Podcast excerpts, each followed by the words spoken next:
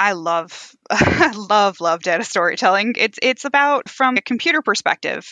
We can build so many cool dashboards and data visuals, right? You you can build all of these amazing things, but unless someone can actually consume it and read it and understand what it says and know what the clear action is to take after consuming this information, it's just going to sit on the shelf or it might not get used. I've seen so many people that will just build it and they're like, oh, I'm going to build it and they will automatically come.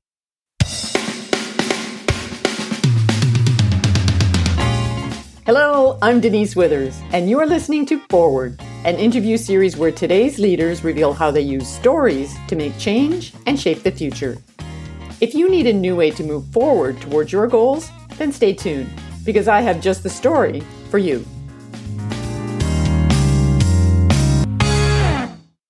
Data storytelling is a hot topic these days as more and more people try to find ways to get others to buy into their big ideas. For many, that means simply wrapping their data in a story about how they got the data or what the data mean. But some leaders have figured out how to go much further to increase both insights and impact by using data to shape the story of the future. And I'm excited to have one of those amazing leaders here with me on the show today.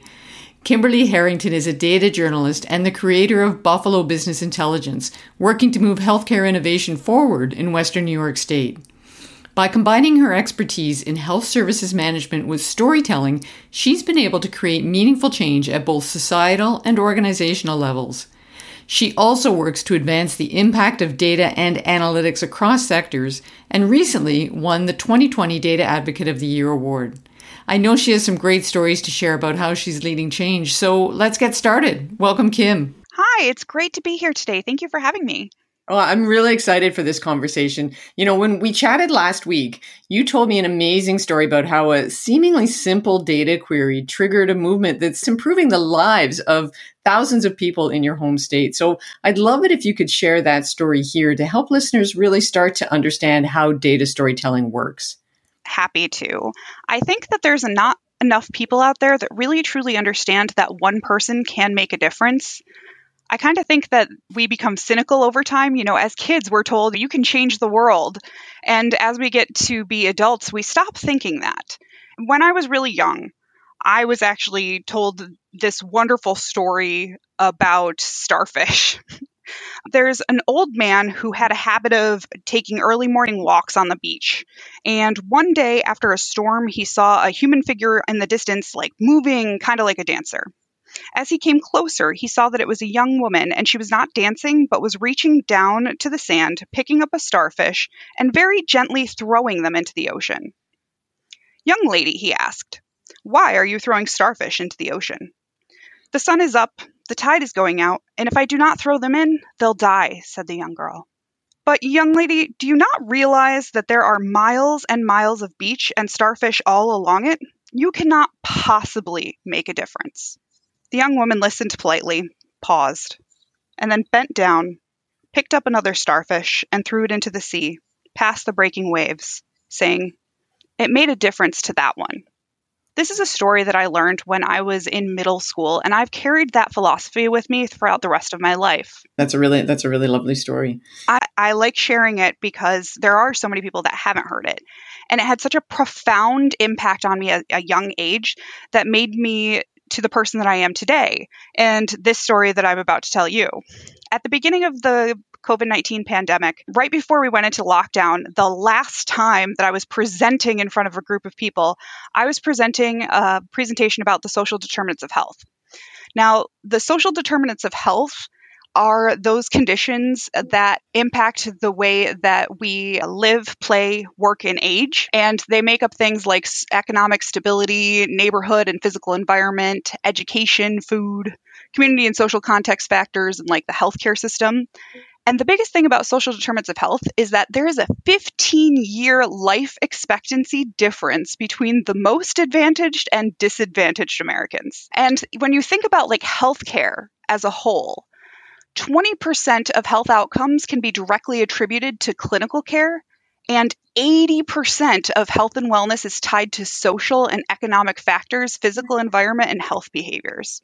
So, I'm a visual person as a data journalist, and I like to kind of tell this story. There's no way to really kind of make this story attractive to a large number of people because there's so many different factors. So, how do you tell that story?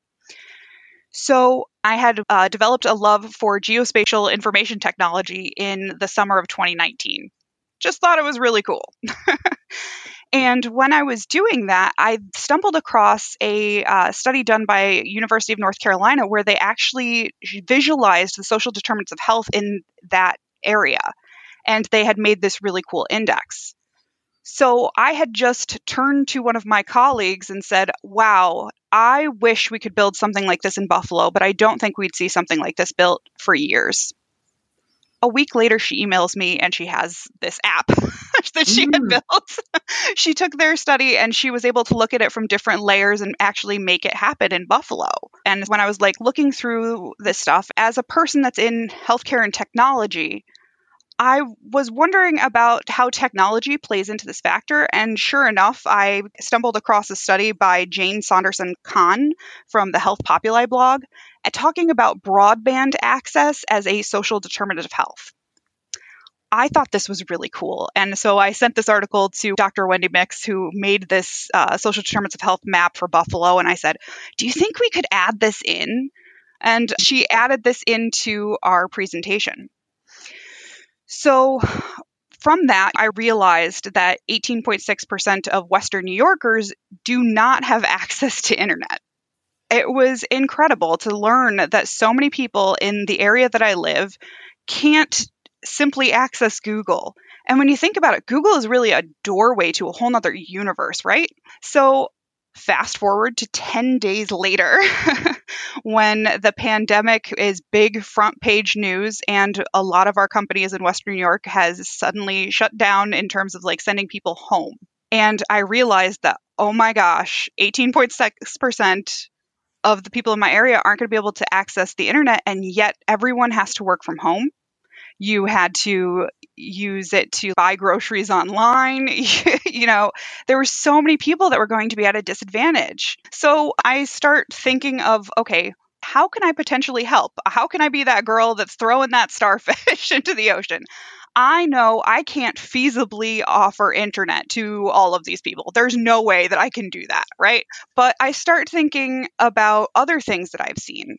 And I had seen that now, with everybody working from home, there is less people going places. So there's less use of public transit. There's less uses of parking lots as people are staying home. And there was a lot of people that needed access to the internet for work and school.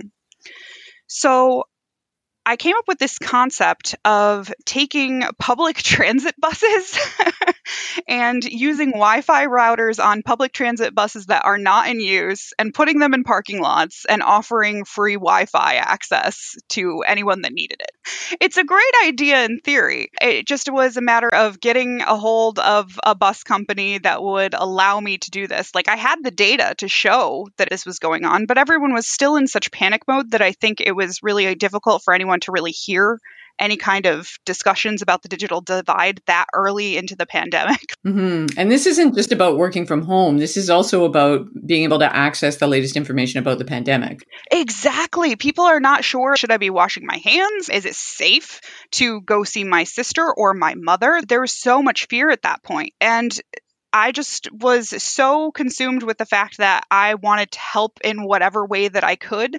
So I thought, okay, well, how could I leverage my network? Because when I reached out to busing companies, they weren't really ready for this. But I reached out to a friend of mine who had access to internet routers. And I said, hey, if I can find us a parking lot, would you give us equipment to be able to offer free Wi Fi? And they very graciously said yes. So I was able to find a partner at the Westside Community Services Organization and they allowed me to come to their parking lot and set up and offer free Wi Fi access in, in their parking lot to people. This was on Saturdays from like 8 to 2 that we were going to have just free Wi Fi access in downtown Buffalo. Now, nobody came. to our first event because we were advertising for free internet services via the internet. Mhm, right. Mhm. but something really magical happened. Just the fact of me setting up and saying, I'm here to give what I can on that first Saturday inspired someone else to say, Oh, we have art packets that we can distribute to kids on those days. So then we started working together to let people know there's going to be art packets that kids can come pick up. And so we had a couple people come pick up art packets the, the next weekend. The following weekend, we had somebody say, Oh, you know, you've got art packets and internet. That's not what people need. People need masks. And this is when they were extremely difficult to get a hold of. And we're like, yes, people do need masks. They're like, I have masks. So we distributed masks and art supplies and Wi Fi the next weekend. And then it continued to grow. More and more people started saying, oh, hey, I could bring this.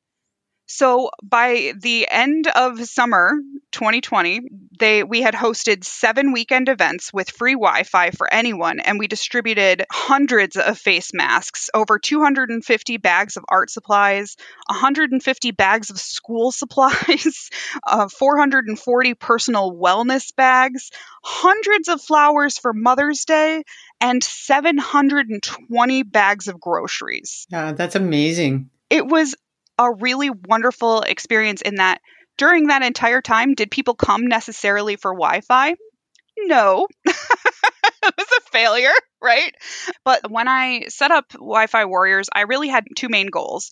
My first goal was to raise awareness about the digital divide and to let people know what was happening. And then my second goal was to get internet to a parking lot to allow people to use it for free while keeping it socially distanced. The thing that really happened, though, is that while all of this was happening, a local news reporter had found that layer of maps for the internet access that was on our app. And he had found it very interesting. So he worked with Dr. Mix and they built another dashboard to show wireless and broadband access in Western New York and like f- dig more deeper into the numbers. And using that information, this news reporter was then able to find out that in the southern tier of Western New York, there was actually over a hundred miles of dark fiber that was laid back in 2009 that just mm-hmm. hadn't been hooked up to homes because it, it was a part of Obama level road infrastructure projects, but they just got shifted around and people kind of forgot about it. So that meant thousands and thousands of people actually could access internet. They just needed somebody to hook it up for that last mile. And it wasn't until going back to 2019 when I was working with Dr. Mix and just saying, hey, I found this from someone else about social determinants of health and this from Wi Fi, and then adding it there to make the knowledge available that then enlightened more people. So that was a major news announcement that came out in December of last year. And now we have a bunch of different coalitions all across Western New York. And I now sit on these committees to kind of help people think of plans to help expand broadband access across Western New York. That's an incredible story of how one little simple action can snowball and create this much bigger lasting impact. And the thing that stands out for me in that is that when a lot of people think about data storytelling, people think of it in terms of making their data pretty, e- easier to consume. And for me, and I think for you, it goes much beyond that. And you just referenced it there this idea of not only did you make it available, you actually made it compelling. And so, can you tell me a little bit more about what data storytelling means to you? Sure. I love love love data storytelling. It's it's about from a computer perspective we can build so many cool dashboards and data visuals, right? You, you can build all of these amazing things. But unless someone can actually consume it and read it and understand what it says and know what the clear action is to take after consuming this information, it's just going to sit on the shelf or it might not get used. I've seen so many people that will just build it and they're like, oh, I'm going to build it and they will automatically come. Right. And eh, what we've learned about decision making is that despite the fact that we like to think of ourselves as rational people and every decision we make is all based on data and logic, in, in, fact, the research shows that that's not the case. Most of our decisions are actually driven by emotion. And so, what are the elements of story that you think are important to bring into that kind of communications work? Well, you definitely have to have a clear characters, just like in a regular story. You have to understand who are the players that are a part of this that you want to, to move. And when you're thinking about characters, if you are a report builder, usually you're building it for the character, which is an executive. And this executive, you need to think about them and their day and the way that they're interacting with information. This executive has probably gone to meeting after meeting after meeting all day.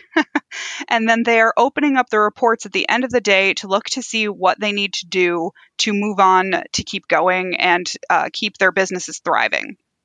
So I want you to think of people consuming information the same way that they would consume food, like in a buffet. So they, that executive has been at a buffet all day long. and then at the end of the buffet, they are ready for dessert. Now, this analyst has built them a seven layer double fudge chocolate cake that is so rich with data and information. It's got so much stuff for you to consume. But that executive only has an appetite for a single vanilla crepe with a raspberry on top. Right. So we have to be really intentional about how we design the stories that we want to share. So this, the story structure that I work with at a really simple level is a problem and a quest and a solution. Mm-hmm.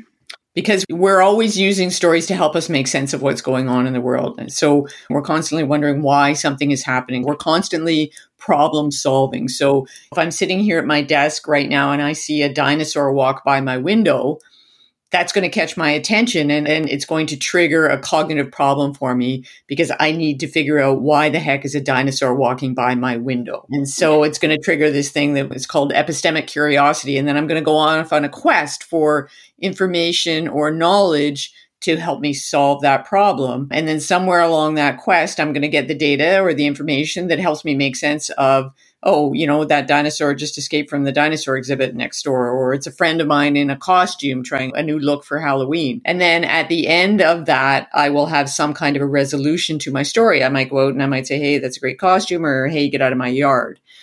That resonates. That's pretty cool. I, I, would say when you were talking about the quest and the solution, I would say for a lot of the data visuals that I see in my field, close to 90% of the visuals that I see are all quest and solution, but not problem. Well, and that's the really critical thing because if you don't introduce a problem, then you're not going to be able to catch somebody's attention. That really is where the hook comes in. If your data isn't introducing some way to solve a problem that's meaningful to the reader, why would the reader read it in the first place? And I think this is one of the bigger problems that we see in storytelling in general, especially organizational storytelling, which is we don't want to talk about problems and we don't like to talk about obstacles and we don't want to talk about things that went wrong or, or challenges that we've had to overcome because historically the culture is that that makes us look weak or it makes us look like we're bad at our jobs when in fact it's the opposite. If you don't have a problem to overcome you don't really have a job to do. And if you can't tell me about how great you are at overcoming problems and, and solving challenges then I'm not going to be impressed by you. so when you come to tell me the story of the data, if you come to say that, you know, the story that you used, the example that you used about the fact that the, the Western New York, a large percentage of the population doesn't have access to high speed internet. If that's the title of the data set that you're going to present to me, you know, Western New York suffers because of no high speed internet or whatever that headline is, mm-hmm. and I'm a politician, now you're going to get my attention. I'm going to look at that data set because I'm going to go, crap, those are my constituents. That's something that is going to come up and bite me in the butt. And mm-hmm. so I need to know what's going on. I need to know what those data are going to tell me so that I can then take that and act on that. That's why on our social determinants of health map, I had a now what section that we had written on there. And I had things out there for many different persona types. So I had for politicians, I'm trying to get to them to push the importance of capturing these things called ICD 10 codes. These are billing codes that are used to t- tell more of the story of why someone was injured or why they are sick. And we have different codes that can tell more about their social situations. There are some like that for homelessness, etc. And those codes, we need more of those so we can devote more healthcare dollars to addressing those codes because again if you don't have the data you're not going to get the funding to to deal with these things but right now i don't believe there is a, an icd-10 code that says lack of broadband access for that but that could be one of those conditions that could lead to someone getting COVID 19 right now, right? So, if the person didn't have uh, wireless internet or didn't have broadband access at all, they would have to physically go to some place that would have broadband. And by doing that, they might contract COVID 19 in that location. And that's how they got it and I think the challenge for me, if I was the consumer of that, so if I was the politician looking at that, I might not have ever got to that final so what section if you didn't hook me in the first place. Mm-hmm that is why it is probably my biggest struggle right now is again how do you make social determinants of health attractive for it? Right now i have seen more articles and I, am working on one right now that has covid-19 and social determinants of health linked to kind of show if there's relationships between people in a specific area and how many covid-19 cases there are depending upon how poor their social determinants of health are in that area and so far, the research that we're coming back is showing there does appear to be a, a, a, large relationship. And so it feels to me like the data storytelling piece is it's very much like a, a marketing piece. The very same problem, figuring out who your target audience is and what problem you can solve for that person. And you alluded to this earlier. There's a difference between the person who simply loves data, loves working with data, and it's like an artist. It's somebody who wants to make a painting or make a sculpture simply because they're very passionate about it and they love doing it. So there's that piece. And then there's the applied arts where you're a graphic designer and you get hired to do a job to solve a problem for a client. That feels like the two scenarios to me. And so it feels like a balance for data journalists and data storytellers to recognize that uh, they're not sharing data just for the sake of sharing data. They're sharing data as part of a bigger activity to solve a problem. Yes, I would agree with that. So tell me a bit more about what else you're doing with data storytelling and how that's finding its way into your work.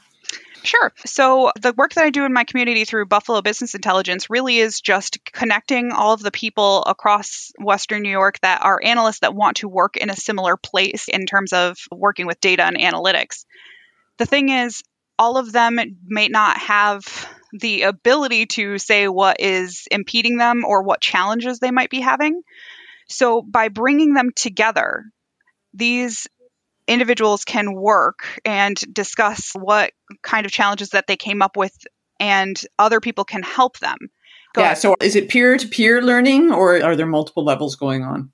It's mostly peer to peer for this. Right. I'm, I'm working on a second phase where it's bringing in more uh, data literacy trainers doing train the trainer kind of things where people then become data literacy champions and then spread it amongst their own particular areas. And so, what's the biggest challenge that you're seeing in terms of getting more people to try and do data storytelling? Um, actually, I would say finding room for it within your organization. Data journalism itself within companies is still a fairly new concept. I am the first data journalist in Western New York, to my knowledge. When I was able to get this opportunity, I actually didn't think that Western New York was ready for a uh, data storyteller type person. Because in order to be a data storyteller, you need to have enough people that have already learned how to use things like Tableau or Power BI to understand the business value of needing someone to help communicate the findings in the data. Because just getting to the point that you can get data on a screen for Tableau and Power BI, it, it isn't as simple as you would think for, for some people. And so the people that have the skills that pick those up really quickly may not also have excellent communication skills with the public. They're much more comfortable talking with computers than they are talking with a person sometimes. Yeah, and that's the expert syndrome that, that we see a lot of. So for organizations who are curious about data storytelling but don't really know how to start, what would be uh, what would be a good first step for them? honestly, if there's a company that is looking to build data storytellers within their own organization, I would send them to bibrainz.com with Mico Yuk. She is the person that helped me discover data storytelling. That company is the company that has helped to really kind of build me up to where I am. I was that business analyst that was thinking, I'm not a mind reader. How do I help my users? You know, how do I get out of them what they want to see on a screen? How do I pull that story out? And then how do I write the data down to have other developers work together to create that final vision? And their BI data storytelling courses really are absolutely amazing. Okay, that's excellent advice. Thank you so much, Kim. There's some really great stories in there and there's some really great tips. And I really appreciate you taking the time to share your insights and your expertise with us. Not a problem at all. I just hope that your your listeners really kind of start to think about how they look, this how they seek out information, how they ask for more information, and how they communicate information with others. I'm sure that they will. Thanks again and take care. You've been listening to Forward, a podcast about how leaders use stories to shape the future. If you'd like to know more about how story design can help you develop and sell your big idea, get in touch at denisewithers.com.